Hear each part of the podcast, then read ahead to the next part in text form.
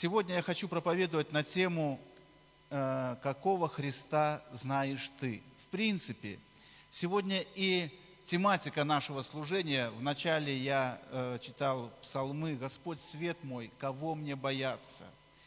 Людям всегда свойственно задавать вопросы. Кого мне бояться? Кто для меня является угрозой? И я, в свою очередь, задаю вопрос. Какого Христа знаешь ты? Э, пример я хочу привести следующий. У нас были пасхальные праздники, была Пасха. Много мы слышали мыслей о Пасхе, о воскресении Христа, о Его гибели. И в свою очередь я хочу тоже э, задать этот вопрос каждому из нас. Какого Христа знаешь ты? Смерть и воскресение Христа произвело огромнейший резонанс э, в жизни апостолов. Что такое резонанс? Я даже такую формулировку дам, правильную. Резонанс – явление резкого возрастания амплитуды вынужденных колебаний. Я никогда не пользуюсь этим ну, формулировкой, потому что оно... Но это, чтобы вы понимали, что резонанс – это какой-то определенный всплеск.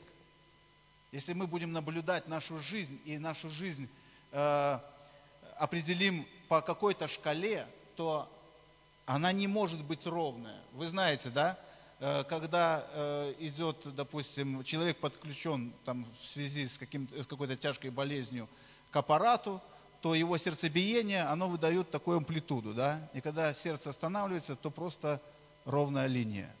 Так вот, жизнь наша, она подобна э, именно этому резонансному колебанию – то есть у нас есть определенные взлеты, определенные падения, я имею в виду, может быть, какое-то уныние, какие-то ситуации жизненные, но это действительно. Так вот, в, в жизни апостолов смерть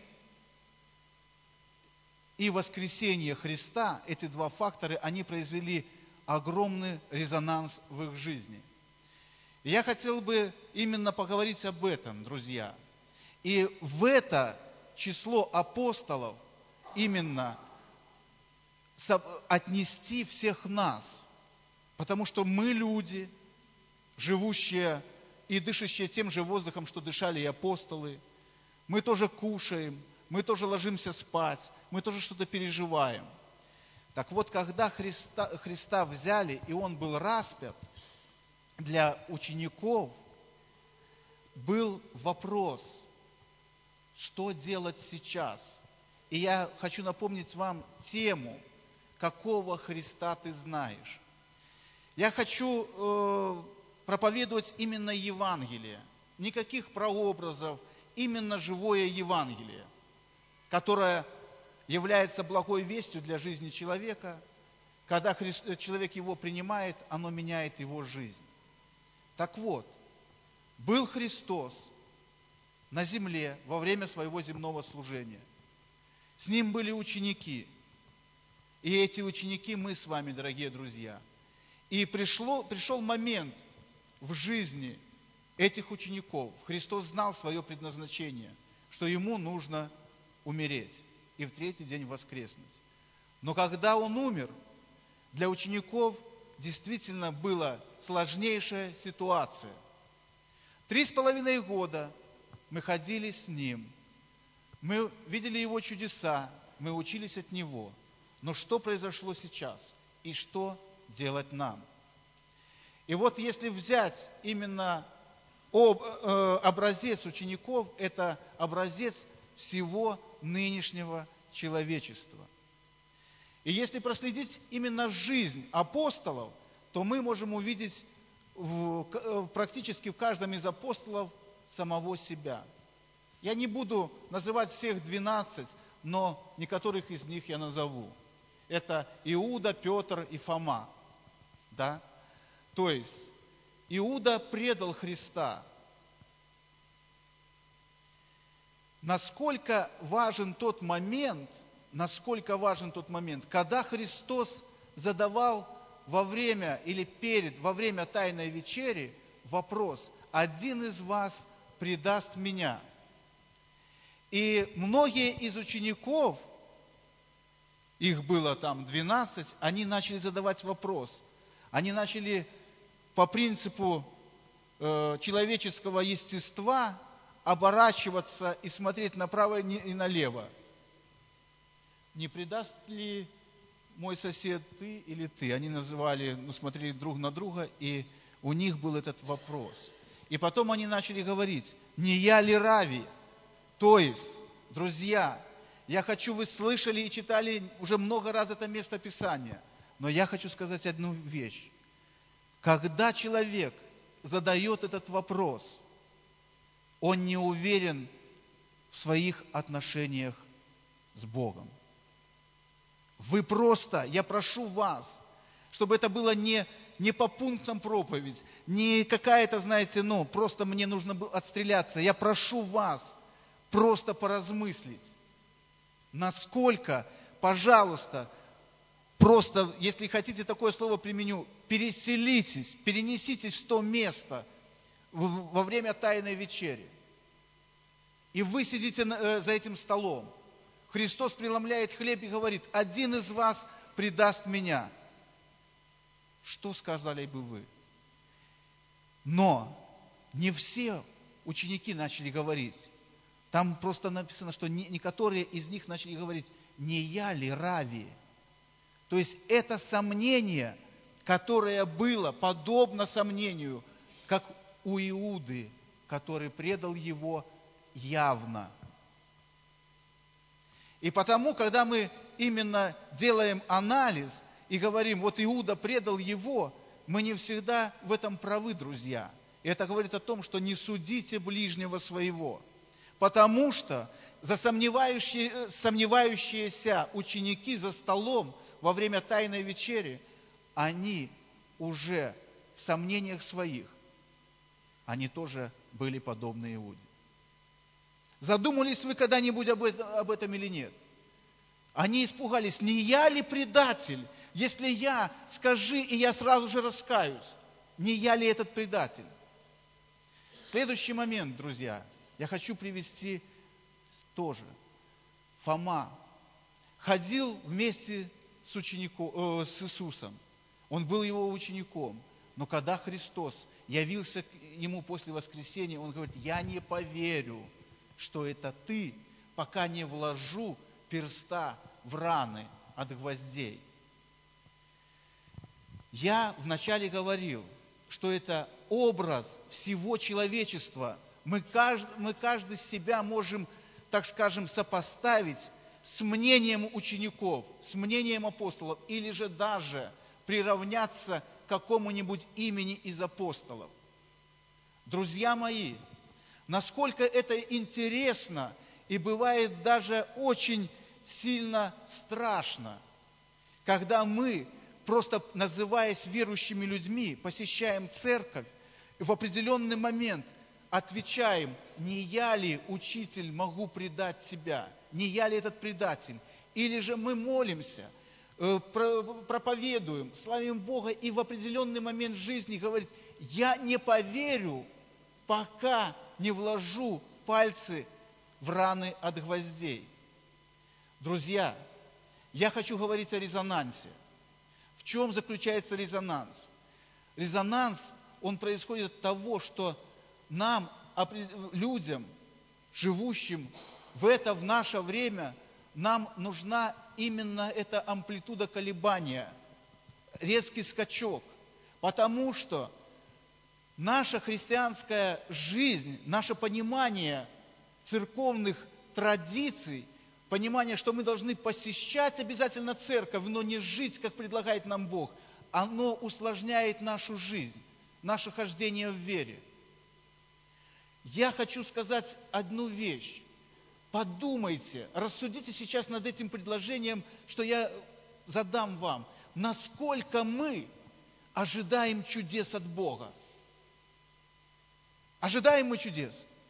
Это хорошо. Но нам нужно для подкрепления нашей веры обязательно какое-то чудо. Обязательно оно нужно нам, чтобы мы, чтобы наша вера укрепилась. Но, друзья, я задаю обратный вопрос. А что до, чу, до определенного чуда совершенного у нас не было веры? Или по какой-то причине она угасла? Проведите, пожалуйста, анализ. Почему она угасла? Я для себя делаю этот анализ часто и регулярно. И думаете, что я отличаюсь от вас? Нет. И у меня она угасает. Но я делаю этот анализ и прихожу к одному заключению. Я качусь по накатанной. Это страшное дело и для христианина. Просто по обыкновению ходить в церковь, по обыкновению склоняться на, на молитву, по обыкновению э, просто делать какие-то религиозные акты. Друзья, мы в протестантской церкви, и вы думаете, когда говорят о религии, то мы все думаем, ну, молодец, брат, поддерживаешь нашу веру, да, это религия где-то, но не у нас. Друзья, когда мы склоняемся на колени и не ищем Бога, это традиция. Вы согласны или нет? Но мы все так делаем. И я так делаю. Но, друзья мои, когда ты склоняешься на колени, ищи Бога. И я хочу сказать одну вещь. Я сам молюсь на коленях и приветствую это. И я не скажу, что я борюсь за это, но я за это. Но это показывает смирение перед всемогущим Богом. Это тоже ну, человеческий такой фактор. Но, друзья мои, склонившись на колени, рассудите, Господи, я хочу Тебя сейчас найти. Я хочу встретиться с Тобой. Я хочу видеть Тебя. И я хочу слышать Твой голос. И мне не нужно, чтобы я задавал вопрос, подобный Фоме. Я не поверю, пока не вложу перста в раны от гвоздей. Друзья мои, чудеса даны Богом народу своему для того, чтобы люди, которые не знают Его, они сказали, истинно с вами Бог. Когда мы читаем Деяния святых апостолов, когда апостолы ходили и сотворяли, э, творили различные чудеса, то люди, которые видели это все, они говорили именно эти слова. Истинно с вами Бог. И второй момент, об этом уже говорилось, и я неоднократно говорил, и никто из посторонних не смел пристать к ним, потому что люди понимали, что нужно будет сделать перемену в своей жизни. И следующий момент, следующий апостол, о котором я хочу сказать, это Петр. О нем много говорится, но, друзья, это человек, который, конечно же, был лидером в команде апостолов. Это человек, которого много мы видим на страницах Писания, он много говорит различных фраз, да, и ухо отсечь, и я Господь за тобой. Но после пленения Христа Петр отрекся от него. У меня есть в конспекте эти места Писания, это записано в Евангелии от Матфея, э, э, когда Петр сидел э, в Евангелии от Матфея, 26 глава, 69-70 стихи. Я буду говорить вам о том, о тех событиях напоминать, может, вы видите на мониторе. Когда Христа пленили, Он был в доме первосвященника, э, во дворе первосвященника, простите. И когда задавали вопрос, ты тоже один из них, Петр отрекался. Друзья, я хочу сказать, опять же, ту же самую мысль. Что говорил Петр, когда Христос задал ему вопрос, когда задал вопрос э, за столом, что эти, э, не, один из вас предаст меня. Какое состояние было у Петра? Я подчеркиваю один, одну вещь, один момент, друзья мои. Вы слышали и читали это место Писания и слышали много раз проповедь на это место, но я напоминанием возбуждаю чистый смысл. Я хочу отходить от прообразов, отходить от каких-то вещей. Живое Евангелие, оно меняет человека. Друзья мои, насколько каждый из нас переживает то, или может пережить то, что переживали апостолы. Скажите, поместите себя на то место – но Петр сказал, я не знаю этого человека. И сейчас я задаю следующий вопрос к себе и ко всему собранию. Друзья мои, было ли в жизни у кого-то из вас такое событие словами, словесно, или делами, или своим внутренним, своим внутренним состоянием, когда ты подтверждал то, что не знаешь Христа. Если были, то об этом нужно рассуждать. Я хочу, опять же, повторяю, хочу, чтобы мы делали анализ нашей жизни. Мы все всегда говорим о последнем времени, но последнее время для кого-то оно и страшное время – мы должны понимать, кто для нас Бог и как мы в Него верим. И когда Он явится, как я буду стоять перед Ним, мы должны об этом понимать и помнить всегда.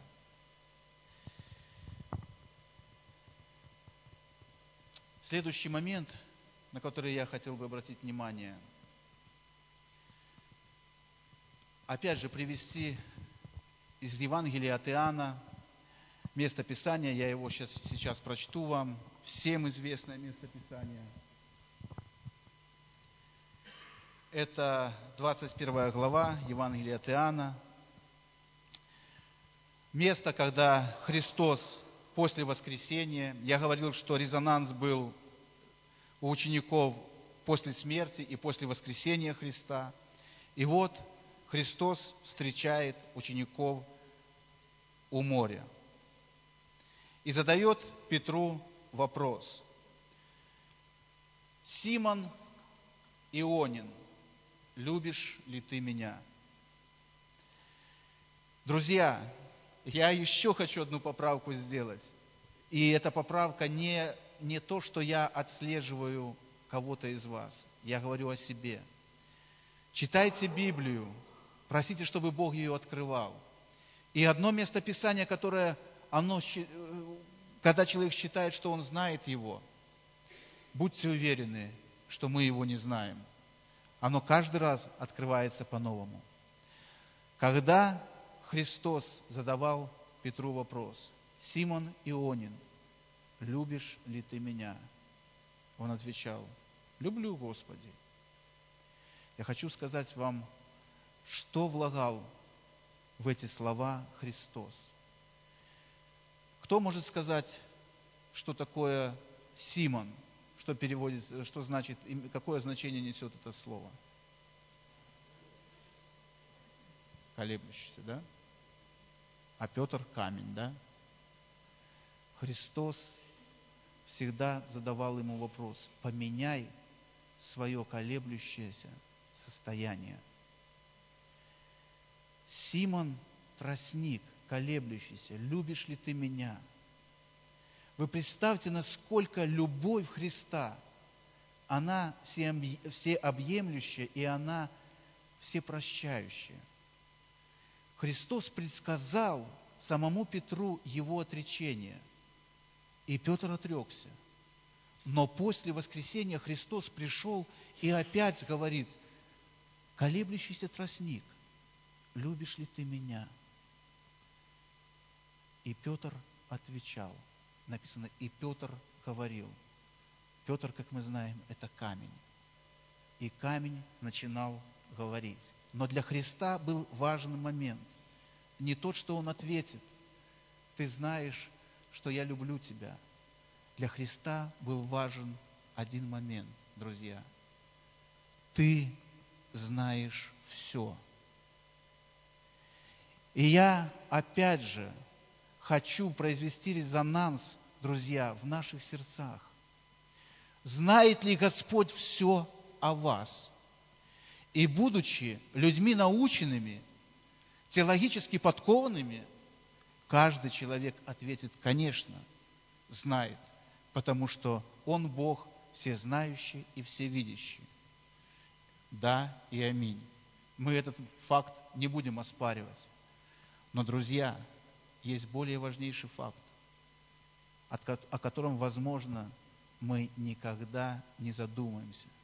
Для Бога важен тот момент, когда человек, зная, что Бог знает о его действиях, о его деяниях, ждет признания от человека. Петр, Христос ждал от Петра этого ответа. Ты знаешь все обо мне, ты знаешь, что я сделал. И когда человек знает и признает свои какие-то действия, свои события перед Богом, Бог вселяется в него и производит определенную работу. Друзья мои, я опять же скажу о своей мечте для церкви, для народа Божьего. Я всегда молюсь за это, борюсь за это, чтобы в церкви было исповедание. Я понимаю и верю в то, что в церкви много людей израненных, много людей, которые не могут по каким-то определенным причинам просто открыть свое сердце.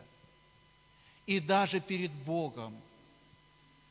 И нужно именно этот процесс производить в церкви, потому что Бог вселяется в сердце, Он производит определенную работу, реконструкцию с сердцем, когда человек открывает свои деяния перед Ним. Друзья мои, сложный вопрос я задаю сейчас. Но скажите мне, каждый ли из вас молится Богу и задает ему, и, говорит ему ну, следующим образом. Господи, Ты знаешь, что я не люблю, а может быть даже ненавижу своего ближнего. Господи, Ты знаешь, что я сегодня неправильно себя повел. И называет, я подчеркиваю, называет причину греха или проблему, или сам грех. Друзья, я хочу, чтобы это может быть очень вялая проповедь. Я говорю в такой интонации, чтобы мы задумались, она произвела резонанс. И хочу напомнить религиозный фактор людей верующих. Когда мы склоняемся на колени, мы говорим, Господи, прости нам все, все что мы сделали сегодня – осознанно и неосознанно.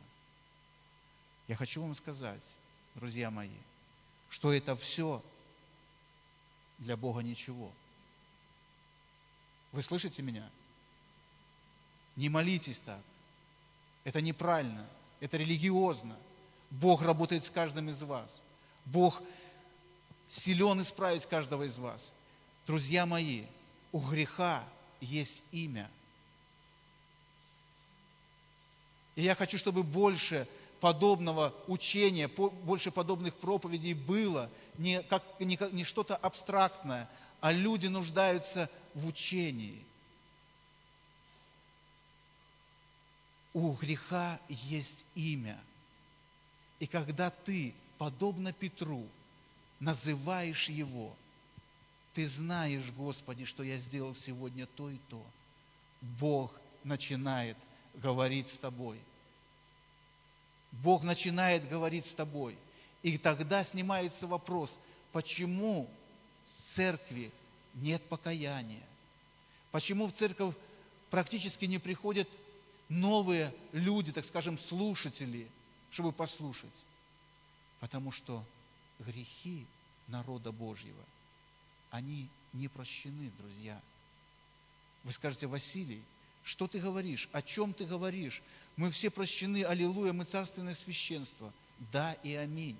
Об этом говорит Слово Божье. Но ты индивидуальная личность, с которой работает лично Господь. И я привел вам пример в этой, этой молитвы. Друзья, помните, когда вы пойдете домой, может быть, кто-то будет выходить сейчас на молитву, помните одну вещь. У греха есть имя. Мы боимся Бога задать Ему вопрос и открыться перед Ним, потому что у нас мы не натренированы это делать. Друзья, молитесь за служение исповедания. Идите к служителю, идите к священнику, не переживайте. Бог освободит от всего этого. Так что пусть Господь благословит всех нас. Я напоминаю, что тема проповеди «Какого Христа знаешь ты?» Кто для тебя Христос? Он живой или абстрактный, или в рамочке? Кто для тебя есть Бог, в которого ты веришь? А не по привычке ли я хожу в церковь? А не просто ли мне просто вот здесь нравится? Друзья, Бог любит каждого из вас, и Он прощающий Бог. И я хочу прочесть еще одно местописание. Это Евангелие от Луки. События происходят после воскресения Христа. Христос воскрес, является ученикам. И вы помните классическое место, когда Э, оно записано в Библии, значит, когда Христос является ученикам по дороге в Имаус. Помните, да? Один из них именем Клеопа, извините, Евангелие от Луки, 24 глава, 18-19 стих. Один из них именем Клеопа сказал ему, Христу. Христос идет вместе с ним, и он встречает и говорит, «Неужели ты, один из пришедших в Иерусалим, не знаешь о произошедшем в нем в эти дни?» и сказал им, о чем Христос задает вопрос. Они сказали ему, что было с Иисусом Назаряниным, который был пророк, сильный в деле и слове перед Богом и народом. Друзья, тема проповеди. Какого Христа ты знаешь? Клеопа дал характеристику Иисусу. И я хочу сказать, внимательно читающие Библию знают, что Клеопа, он не был один из двенадцати, да? И более того, это все подтверждает, ну, у евреев все правильно расставлено, даже имена. Имя Клеопа, оно переводится как перемена или проходящий. То есть Клеопа, даже свое имя, ну, Бог использовал даже Клеопина имя. Он проходил, он просто шел с Иерусалима, и когда встретился ему Христос, он задает Христу вопрос. Они не узнали его. И говорит, неужели ты, один из пришедших в Иерусалим, тоже Клео подумал, что он пришел для поклонения, не знаешь, что произошло в Иерусалиме. И Христос задает ему вопрос, а что произошло? Говорит, распяли Иисуса Назарянина, человека, который был и дает ему характеристику, который был пророк, сильный в деле и слове перед Богом и народом. Друзья мои, какого вы знаете Христа? Я привожу опять же этот пример. Кто для вас является Иисус? Какого вы знаете Христа? Страшного, карающего, сжигающего все, не знающего ваши грехи, а если человек сделал грех, то перед ним нужно трепетать и бояться его. Друзья, Бог, который пошел за нас на крест, Он является любовью. Есть песня «Любовь зашла на крест».